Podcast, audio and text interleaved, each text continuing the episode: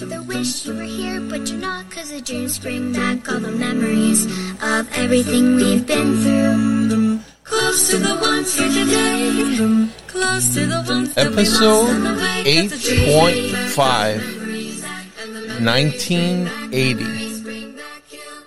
Current weight 272 pounds. If you don't remember or you haven't heard the episode yet, I want to apologize to you for some things I've done. You're not going to like me at times. Lord knows I don't. But it was survival. That's what it was all about. Surviving. I start out each episode with this introduction, so if you've heard it, please bear with me. Or if you've come in the middle of this journey, you'll understand why. I want to tell you my story of a wonderful and amazing life I've had. I have stage four prostate cancer and it's terminal. It's metastasized to my bones. That's why I'm giving my weight on every episode. As you notice, I started at 280 all muscle and now I'm starting to wither away, but you already know that if you listen to the other episodes. And it's also metastasized to my bones. So there is no coming back. There is no uh, tumor for them to take out. Also, I've had a minor stroke, so I talk slow. I always tell people I talk like John Wayne from Chicago. I want to say thank you, by the way, to all the nurses at my hospital that believed in me and kept pushing me and keeping me alive doing this. I never knew there could be so many sweet people gathered in one place. Thank you again, folks. And all of you that are now listening too. I appreciate all of you. So, on with the show. We have become very, very proficient at climbing trees, not trimming, but climbing. We're probably better climbers than the tree trimmers because we're spending eight, nine hours, ten hours sometimes up in those trees. We don't come down only to change trees and then straight back up. It's no longer an issue with any of us spending so many hours up there. It's just what we do in the trees. Even Angie, even Angie, I'm so proud of her. She's like a little sister. She's become quite the climber. So now we have to find something else to do. Every night, Randy breaks out his pipe. I mean, come on, folks. What else is there to do? We all take a couple tokes. He's starting to run low. Then we'll walk up a trail. Each one different is, uh, I mean, or we make our own until we can't see our hand in front of our face. And then it's time to turn around and try to make it back giggling all the way, all five of us scared to death of bears because they're everywhere there. I mean, we're in the mountains alone. You know, if you think about it, the youth, they don't know any better. They don't know, they don't know. Try thinking about that pretty deep, huh? looking back on it, what bear is going to come near us? We're screaming and hollering, and is that a bear? And and and we're also I forgot to tell you we're singing lions and tigers and bears. Oh my, lions and tigers and bears. No, I think he's over there. Anyways, those bears weren't weren't our problem. Oh, I forgot to tell you how Randy got so much pot, marijuana, ganjo, whatever you call it. Randy and I knocked off early one day, and it was probably like three o'clock. Sorry, I'm not. I'm not feeling as good as I normally do today. So please bear with me, folks. It's a bad day. This is a bad day, yeah, but you got to keep your humor. That's what it's about until you can't. We took up a couple draws of his pipe and started walking up a trail we found. We probably made it two miles, two miles too long, as far as I'm concerned. And Randy says, Gabriel, I smell something familiar. If you don't know he's from Texas, I said, What is it? And I'm from Chicago. It smells like pot, he says. I said, Randy, come on, dude, you're just high. He says, I know what uh, pot plants smell like.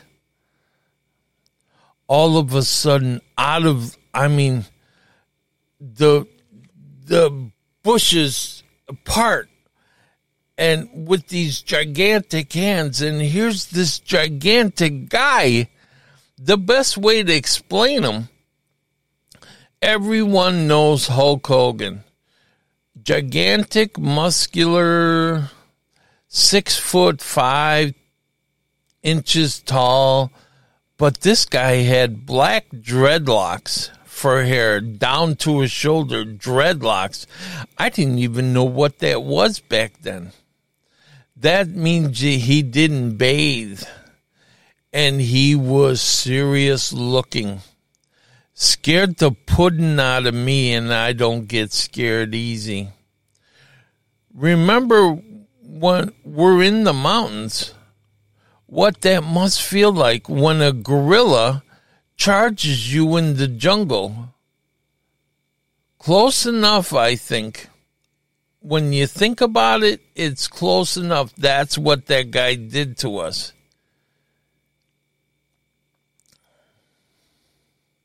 He put his crop up on this mountain if you think about it, that was smart. Instead of putting his crop in California where everyone else is putting it, he put it on Mount Ashland in Oregon. Who's going to look for you in Oregon? Nobody even knows where Mount Ashland is. Google it. Use the Google. Right? Smart right? Anyways, he says, What is doing here?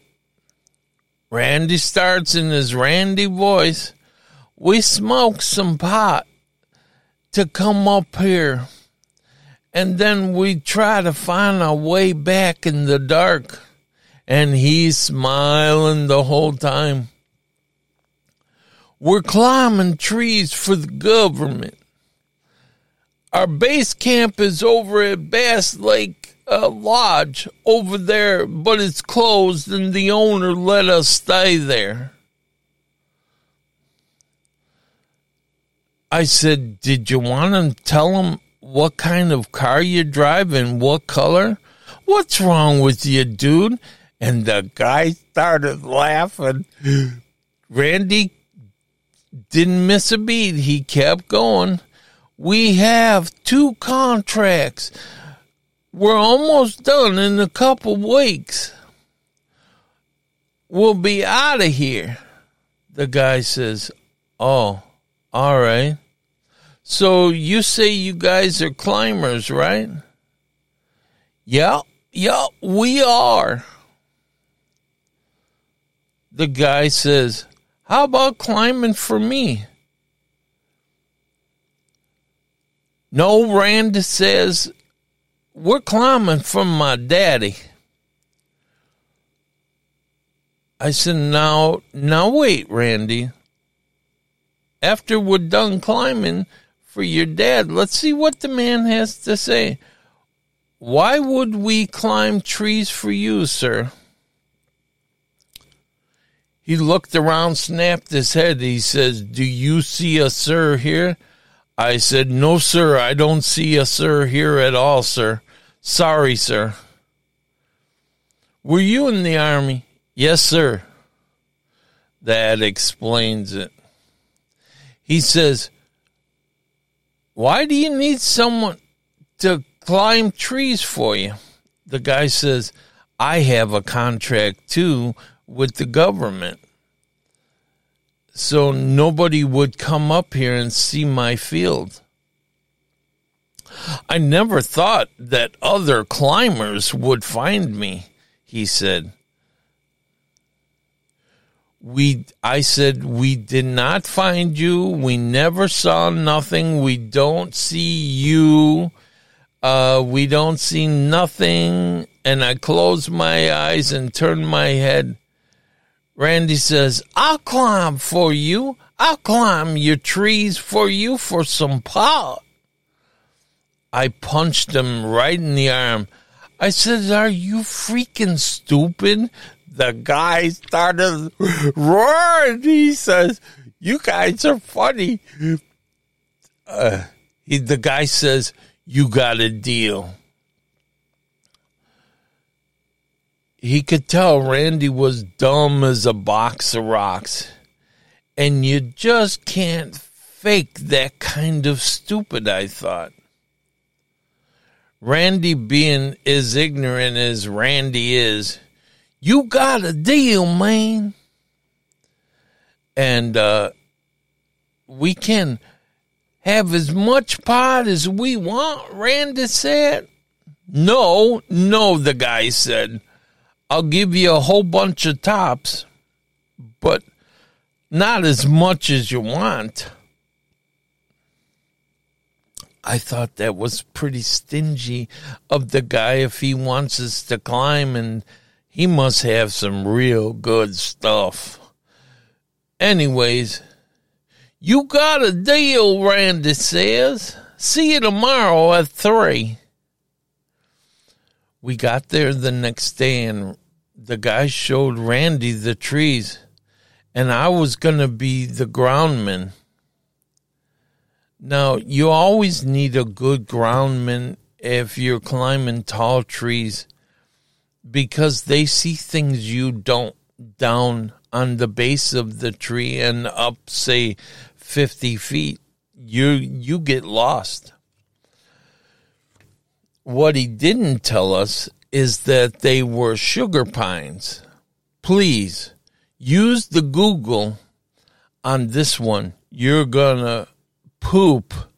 I was pooping, scared the tomatoes out of me when I saw these trees. They must have been, well, they get 150 foot up there, maybe 200. The first limb isn't until 50 feet. And then you probably only have. It's not like climbing a regular pine. These only have like maybe 20 limbs on them, maybe. And each one is um, is like a sidewalk. It's that thick. Okay, and the cones, if you look on the Google, you'll see you will poop. The cones are shaped just like footballs and as big as footballs. No kidding. I know I did. The problem is you can't throw up your first line and tie in, then bear claw. You have no, nothing holding you from falling. You have to bear claw all the way up to the first limb. What we're doing is very dangerous. As far as I was concerned, this was dangerous. Randy only thought about the pot. He climbed that tree like a spider. I got to give him credit, grabbing that bark as he went. Could you imagine what kind of uh, grip that kid had? Until he got to the first limb. Look on the Google, you'll freak. Uh, like I said, they're almost like sidewalks. The problem is sometimes you got to throw your rope up to the next, to get up to it, the next limb. It was rough going, is what I'm trying to say. I create, I did uh, create a newfound respect for Andy, uh, Randy. Sorry. He was either crazier than me or dumber than me. Later on in life, I went to work for Randy after my divorce for like six weeks, waiting for my pool season to start. I just didn't want to sit there idle, so I went and worked for him. And him and I spent lunch up in one of the tallest trees in Dallas he had a business, arborist business in Dallas. He probably still does to this day. And we sat on one of the limbs that were like as wide as sidewalks and crossed our legs and had lunch. Amazing, amazing to see Dallas at that height and not be inside. There I go, digressing again. Anyway, so that's how we got our pot. Randy climbed two or three trees for the guy that day, and he got like one or two bushels of pine cones each tree. However, the last tree was the tallest. Randy was descending down on his rope I screamed at him. I mean, I screamed at the top of my lungs, Randy, Randy, break, break, stop. That's why you have a groundman, guys and gals, folks, on this kind of tree. Randy looked down and said, Oh, Gabriel, you saved my life the big the big guy started laughing because he was down there too. He must have thought of us. We, he must have thought we were funny. I mean, the only one missing was Curly, you know, on the Three Stooges. Anyways, Randy says, I'll have to go back up and retie in so I can make it down. The big guy says, No, don't waste your time with that. He says, Just give it a suicide wrap. We both looked at him crazy. He just started then to get real gentle in his voice, like like a father or a big brother. He said, You need to trust me. Now hold both hands real tight above you. There was only five feet before he stopped, and he would have plummeted to the earth 20 foot. And I mean, it was serious. That's why you always tie a knot in the very end of your rope, just in case you, you know, a lot of guys forget to do that, but believe me, every time I went up after that, I, I always checked to see if there was a knot in the end of the rope. and he says, I want you to twirl in the circle in place till the rope becomes one. Just keep twirling till I tell you to stop. So Randy did what he was asked of him. Just past that second limb up there, he said. That should do it. And then you're going to be able to run down the tree. Randy says, Oh, oh my God. I've watched my daddy do that. So Randy going around and around in a circle, getting, I started getting dizzy. The guy says, okay, that's enough. Now run down, Randy. And Randy came down smooth as silk. He walked down that tree with the rope unraveling as it slowed him. The friction slowed him down. Do you get it? So the big guy said, Nice job. Nice job, Randy. Thanks for doing that for me, guys. The guy and Randy picked about 10 or 15 buds. The guy warned us that should hold you over for like three weeks. I never want to see you up this trail again. And if anyone else comes up, I'll know you told him, Randy. He said, What about him? He won't say nothing. Randy, do you understand? Randy smiled and said, Thank you. Thank you very much. We really appreciate it. I mean, I think the guy was going to poop himself. Randy, I mean, he's got, I think to him, this was like the pot of gold at the end of the rainbow. You know, Randy was a pothead, you know, and all you potheads out there, just think you get to pick the buds off the tops of the. Anyways, there I go digressing again. Because I swear to God, that stuff was so good. I saw God up there in one of those trails. One of those trails, one of those nights. We're having fun every night, a different adventure because we have a stimulant you know, you go talk to the fish and, you know, you make stuff up to do. And uh, one night, we would get so dirty some nights, we would go into the lake where there was and take a bar soap and wash off and keep our clothes on and wash our clothes in the lake. Other days, we would go to the fish gut table and they had a sprayer there and we'd spray shower there with our clothes on and wash them at the same time.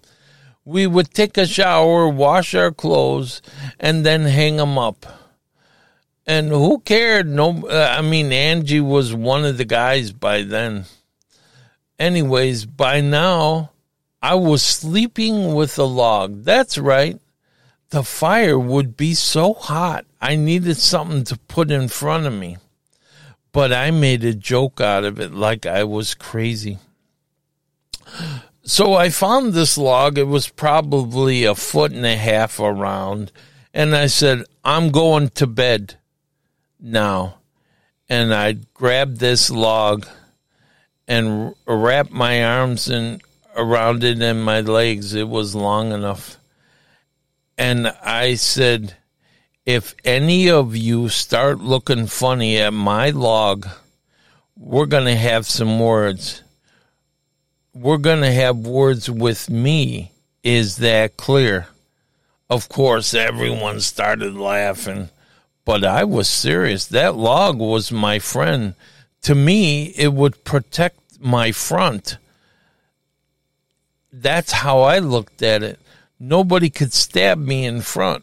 still thinking I'm in the city or my gang days.